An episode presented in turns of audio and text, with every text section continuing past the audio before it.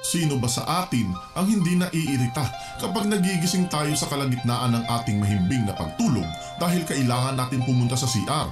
Pero alam nyo ba na noong May 26, 2013, ang paggising sa kahimbingan ng pagtulog para pumunta sa CR ang naging dahilan para makaligtas ang 29 years old na si Harrison Okini mula sa paglubog ng kanyang pinagtatrabahuhang barko. Siya ay nanatili lang naman sa ilalim ng dagat na may lalim na mahigit sa 100 feet sa loob ng tatlong araw. Pero paano nga ba ito nangyari? Ito ang ating tatalakayin. Si Harrison Ukini lang naman ang kaisa-isang tao sa mundo na nanatiling ligtas sa loob ng tatlong araw sa ilalim ng dagat. Siya ay isang cook sa barkong Jascon 4 na bumabiyahe para humila sa mga oil tanker na barko ng Chibron na nagmimina ng krudo sa mayamang delta waters ng Nigeria. At dahil sa problema sa mga pirata sa baybayin na yon, ay may safety protocol na sinusunod ang lahat ng crew na kailangan nilang ilak ang kanilang mga kwarto kapag sila ay natutulog. Subalit iyon din ang naging dahilan para mahirapang makalabas ang mga crew ng lumubog ang barkong sinasakyan nila. Nang tinamaan ng malakas na alon ang barko ay tumaob at nagsimulang lumubog habang nasa loob ng CR si Harrison. Suot lamang ang kanyang boxer short. Sa kanyang gulat ay dali-dali siyang tumayo para buksan ang pinto ng CR subalit nahirapan siya dahil sa pressure ng tubig na nakaharang sa pinto. Nang mabuksan niya ang pinto ay hindi na niya naabutan ang kanyang mga kasamahan na lumalangoy papunta sa emergency hatch ng barko. Sobrang takot ang naramdaman niya nang makita niya ang tatlong kasamahan niya na inaagos ng tubig at tinapon sa dagat. Ilang sandali pa ay siya naman ang tinulak ng tubig pababa sa makitid na hallway ng barko papunta sa kabilang CR na malapit sa cabin ng engineer. Nahihilo at sugatan pero buhay na buhay ay kumapit siya sa isang lababo para mapanatiling nakaangat ang kanyang ulo at makahinga. Ang barko ay lumubog sa lalim na mahigit 100 feet at nanatiling nakabaliktad o nakataob sa sahig ng dagat. Agad namang nagsagawa ng search and rescue ang lokal na pamahalaan. Sila ay nagpadala ng helicopter at mga diving crew sa area. Subalit dahil sa sobrang lalim ng pinaglubugan ay hindi pwedeng manatili ng matagal ang mga diver sa ilalim ng dagat. Kaya nagdeklara na ang mga rescuer na tapusin na ang search and rescue dahil sigurado daw na walang nakaligtas sa paglubog ng barko. Samantala, sa loob pa rin ng CR ay nandoon pa rin si Harrison. Buhay at may kaunting hangin. Buti na lang at nakataob ang barko at nakalak ang ibang pinto ng barko kaya hindi agad napasok ng tubig ang lahat ng posibleng pasukan nito. Dahil sa isang araw na siya sa loob ng CR ay nagdesisyon siya na iwan ang CR at sumisid papunta sa cabin ng engineer na malapit dito kahit na madilim ay nangapa siyang sumisid papunta doon at buti na lang dahil saktong hanggang liig lang din ang tubig sa loob ng cabin ng engineer. Subalit ay sobrang lamig ng tubig. Sa lalim na mahigit isang daang talampakan ay hindi ito gaanong naaabot ng sinag ng araw kaya ang temperatura sa ilalim ay parang nagyeyelo. Isa pa ay nakababad lang siya sa tubig na boxer short lang ang tanging suot anumang oras ay pwede siyang magka-hypothermia. Buti na lang at may nakita siya sa cabin na mga sangkap gaya ng screwdriver at martilyo. Ginamit niya iyon para tanggalin ang mga light material sa dingding at ang mga foam ng kama. Pinagpatong-patong niya ang mga lamesa, upuan, foam at mga light materials mula sa dingding para magkaroon siya ng mapapatungan at hindi siya manatiling nakababad sa malamig na tubig. Gutom, uhaw at takot ang nangibabaw sa kanya. Lagi niyang naiisip ang kanyang pamilya. Nag-umpisa siyang magdasal at nangakong kapag maililigtas siya sa kanyang kalagayan ay hinding hindi na siya babalik sa dagat. Dahil sa alat ng tubig ay unti-unting natutuklap ang balat ng dila ni Harrison at may naaamoy siyang sobrang baho na para daw naaagnas. Yun daw ang katawan ng mga kasamahan niyang nag-uumpisa ng maagnas. Lahat din ng tunog sa loob ng cabin ay sobrang lakas. ang banggaan ng mga lumulutang na gamit, ang mga hagit-git ng mga bakal na nagkikiskisan at ang nakakatakot na tilamsik ng mga tubig dahil sa pag-aagawan ng mga isda sa pagngat-ngat sa patay niyang mga kasamahan. Pagkaraan ng tatlong araw at dahil iniwan na ng mga rescuer ang search and rescue ay nagrenta ang kumpanya ng lumubog na barko ng Deep Sea Salvage Saturation Diving Team para i-retrieve ang mga bangkay ng mga crew. Anim na diver, mga deck crew at technical staff ang agad na pumunta para sa retrieval. Subalit alam nilang mahihirapan sila dito dahil sa bukod sa sobrang lalim ay nakataob pa ang barko sa maputik na parte ng seafloor. Kaya sigurado daw na sobrang dilim at wala halos makita sa area. Maliban pa doon, dahil nga sa security protocol ng barko, ay nakalak ang mga pinto nito mula sa loob. Ang Diver Team 2 ay sina Nico Van Herden, Andre Erasmus at Daryl Ostiosen na may supervisor na si Colby Weret na nanatili naman sa deck ng kanyang barko para i-guide ang mga diver gamit ang microphone at ang monitor dahil sa kamerang nakakabit sa diver na si Nico. Inabot ng mahigit isang oras ang mga diver sa pagbubukas lang ng pinto ng lumubog na barko. Nang makapasok na sila sa loob ay sobrang labo ng tubig. Wala silang makita kahit na may mga ilaw pa silang dala dahil sa mga putik at mga lumulutang na mga kalat. Sa umpisa pa lang ng kanilang pag-iikot ay may na-recover na agad silang apat na bangkay. Samantala si Harrison ay nawawala na ng pag-asa nang may marinig siyang ingay sa labas ng cabin. Alam niyang mga divers iyon, kaya pinukpok niya ang dingding ng cabin. Subalit siguradong hindi siya naririnig ng mga ito. Nabuhayan siya ng loob nang makita niya ang ilaw ng isa sa mga diver na dumaan sa may nakalubog na hallway malapit sa cabin na kinaruroonan niya. Subalit napakabilis ng diver para mapansin siya. Doon ay naisipan niyang sumisid at sundan ang ilaw ng diver na nakita niya sa isang banda, ang diver na si Nico ay lumalangoy paakyat sa main deck. Napakasikip ng papunta doon, dagdagan pa ng diver gear niyang suot sa likod. Habang nagpupumulit siyang lumusot sa maliit na butas, ay nagulat siya nang may biglang humawak sa kanya. Ang buong akala niya ay isa lamang itong bangkay, subalit nagulat siya nang pisilin nito ang kanyang kamay. Pansamantalang natakot si Nico paksang ito ay ginawa gamit ang Anchor. Ang Anchor ay ang pinakamadaling paraan para gumawa ng podcast na kagaya nito. Hindi na kailangan ng komplikadong mga tools. I-install, mag-create at i-publish sa iba't ibang platform. Ganun lang kadali. I-download lang ang Anchor app o bisitahin ang anchor.fm.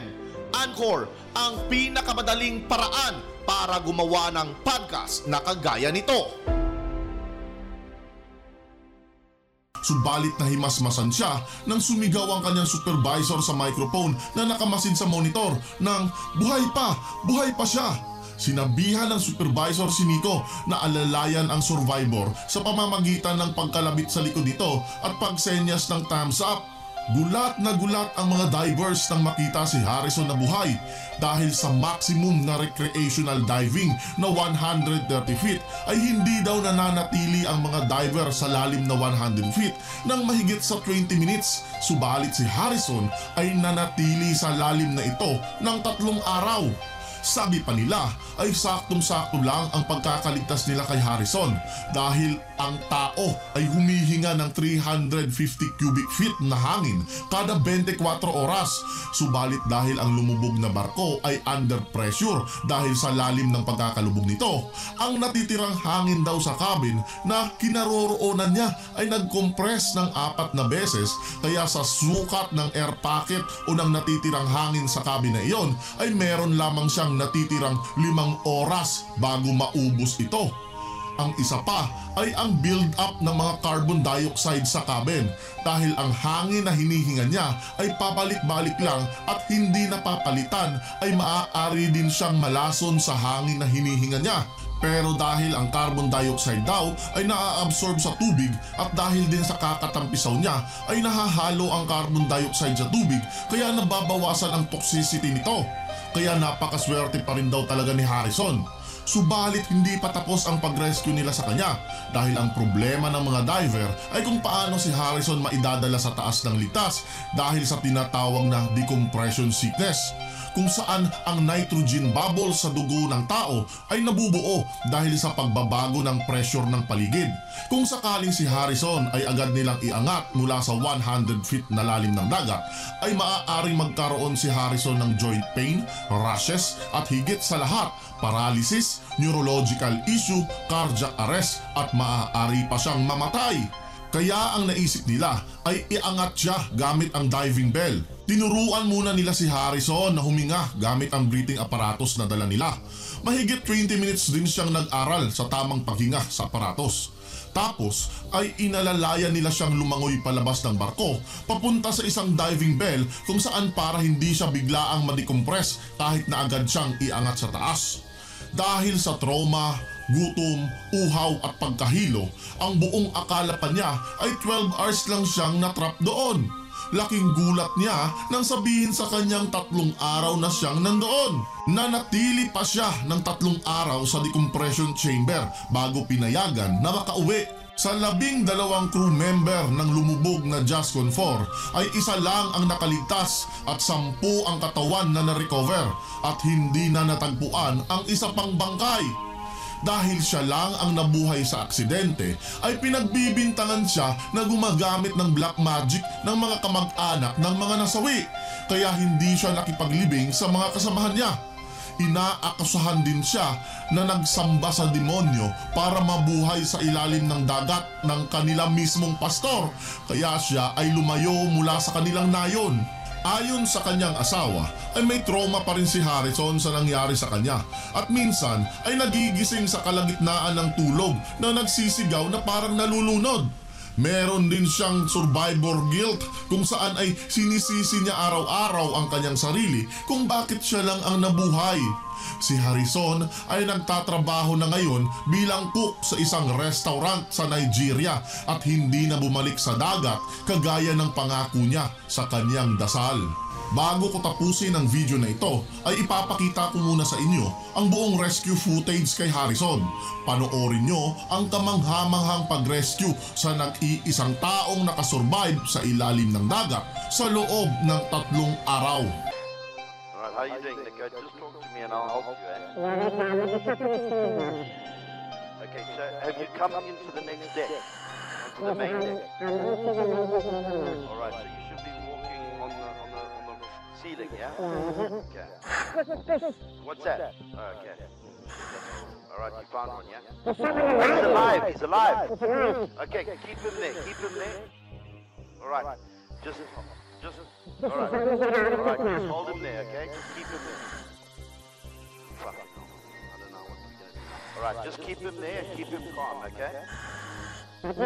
Alright, just, um, just reassure him, pat him on the shoulder. Okay. Alright. Alright. Alright, show him the harness. I'm, I'm sure he's put a harness on, you know, working at heights. He would have done something like that. Open it, open the front. Open.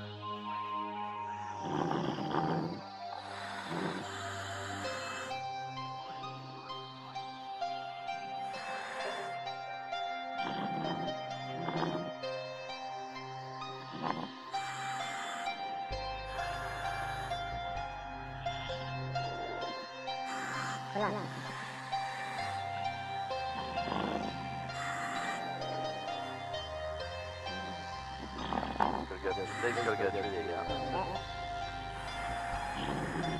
But he not that overall in, flying around.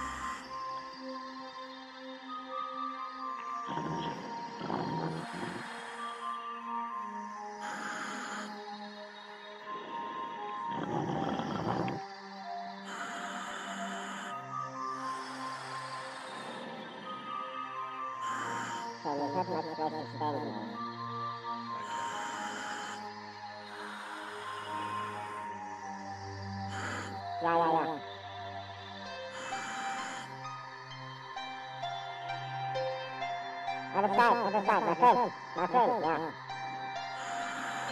You might have to adjust Yeah, well, That needs to be rotated down. this one goes on the top. Come here, come here.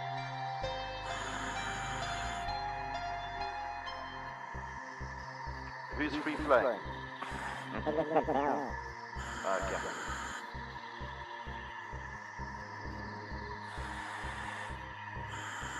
Hold on, Nick.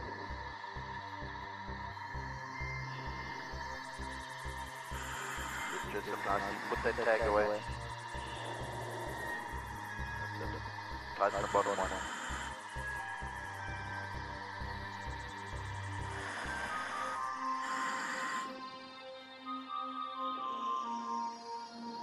Bottom one's the right, huh? Okay, tighten it a bit more. Is that okay? What's that? Uh, can we tighten it a bit more? Is that okay? Yeah, this one. Alright. Stand up. Let's have a look. Up. Yeah, my face is weak, huh? Yeah, I know. Okay. Alright, that's fine. Put it down again. The... Oh, the thing straps okay? Yeah. Okay. Alright. Tell him to keep drinking your water. Where's his water? Where's the water? Drink it, buddy. Drink it. He hasn't drunk it much, eh? No, it's almost finished. Oh, he's almost finished it. Okay, sorry. Alright, uh, tell him. What's wrong with it? He says it's cold. Uh, what's cold? The water. The water cold. Yeah, he says the water cold. Uh, there was that overall that you. That, should we not try and get him in that overall? No, read that. It's gonna get stuck in the. Okay, alright. We'll leave it at that. Alright, just get him out of the water. We don't want hypothermia. Second. Go, go Go and drop back up there.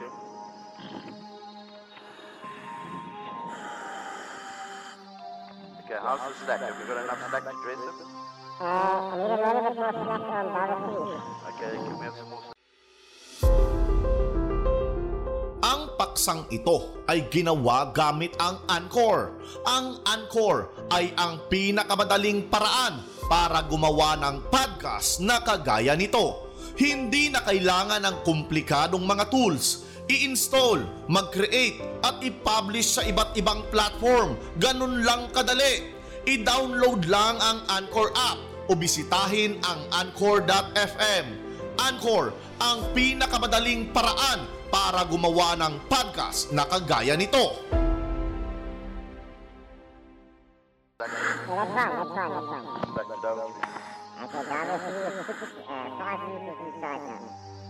Sorry, five meters inside, I yeah? got it, I got it, it's fine, thank you.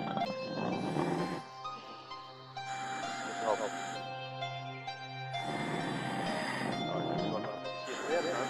stuff the hot water thing.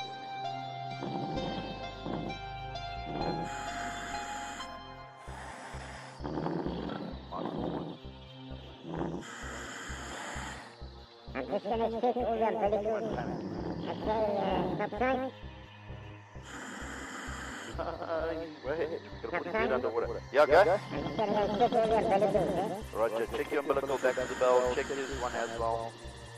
Make sure it's not gonna catch anything on the seabed, yeah? Okay, so you're gonna, you're only gonna go back to the weight, okay? When this guy gets to the door, okay? Yeah, right there. Alright, excellent.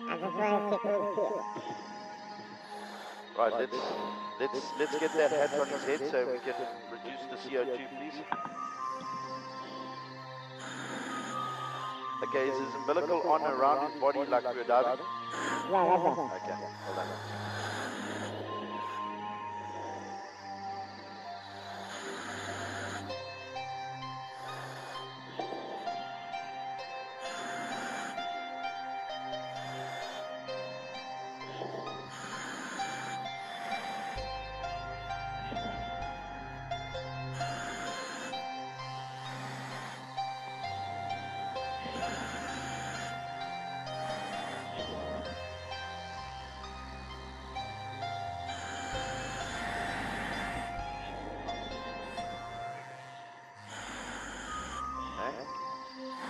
Sure you tighten that spider like that tight, Yeah, you come up on, uh,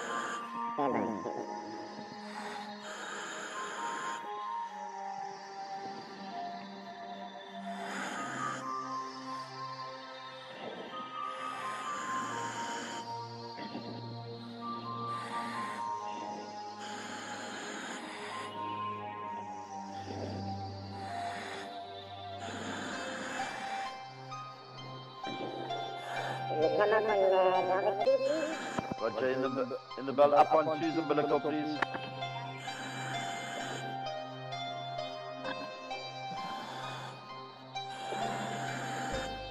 Check the other side. Other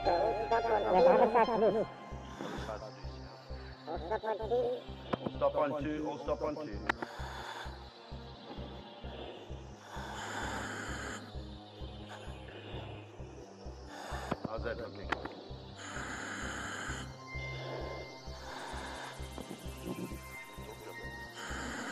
Hello, my friend, can you hear me? Okay, listen to me. You're gonna, we're putting the hat on so you can breathe, okay? All right, now you mustn't panic, eh? You must listen to me, all right? All right. We're going to take you in the water and we're going to take you to the bell. Okay. And then we're going to bring you home. Okay. All right. So now you. I just want you to keep calm. Okay. Are you feeling okay? Are you sore? Have you got any injuries? Okay. Okay. Want, what's your name? Harrison. Okay, Harrison. My name is Colby. Okay, and I'm going to bring you home, okay? And the diver that's helping you now, his name is Nico. Okay, that's Nico, okay? There's another guy on the outside. Please throw his hat so he doesn't get too hot. What is, what is your rank? You're the cook. Yeah, always survive. Hold this one here. Hold Hold, your hands, two, two Hold my hands, hands. hold two hands, okay? Hold Alright. Okay, Harrison, you mustn't take your hat off, okay? You must just breathe nicely, yeah? This is nuts. No, Okay. no, no. Alright, let's go. You hold your umbilical and you listen to me, okay? Alright, we're going now. Put your head under water and breathe comfortably, okay? It's fine, baby. Okay, how's that? Are you alright, Harrison? Are you comfortable? Up and down the one umbilical. Up and uh, down the two umbilical. Coming up. Coming up. Just take him nice and slowly, okay? Okay. Hold your umbilical, Harrison. Okay. Don't let go, okay? We're bringing you home.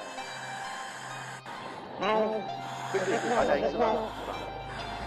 He's alright. Alright, stick his head in. Put his head in the bell. How much are on it? Well, hey, I'm taking instructions. I mean, Jesus, how am I supposed to... How are you feeling, Harrison? Alright, very good. You scared me there. Thanks. Alright, you must say Roger when I'm talking to you. Alright, he's in the bell. Let's get him into the bell. Are you able to climb in? Open the flood up so you can climb in. Go, open the flood up.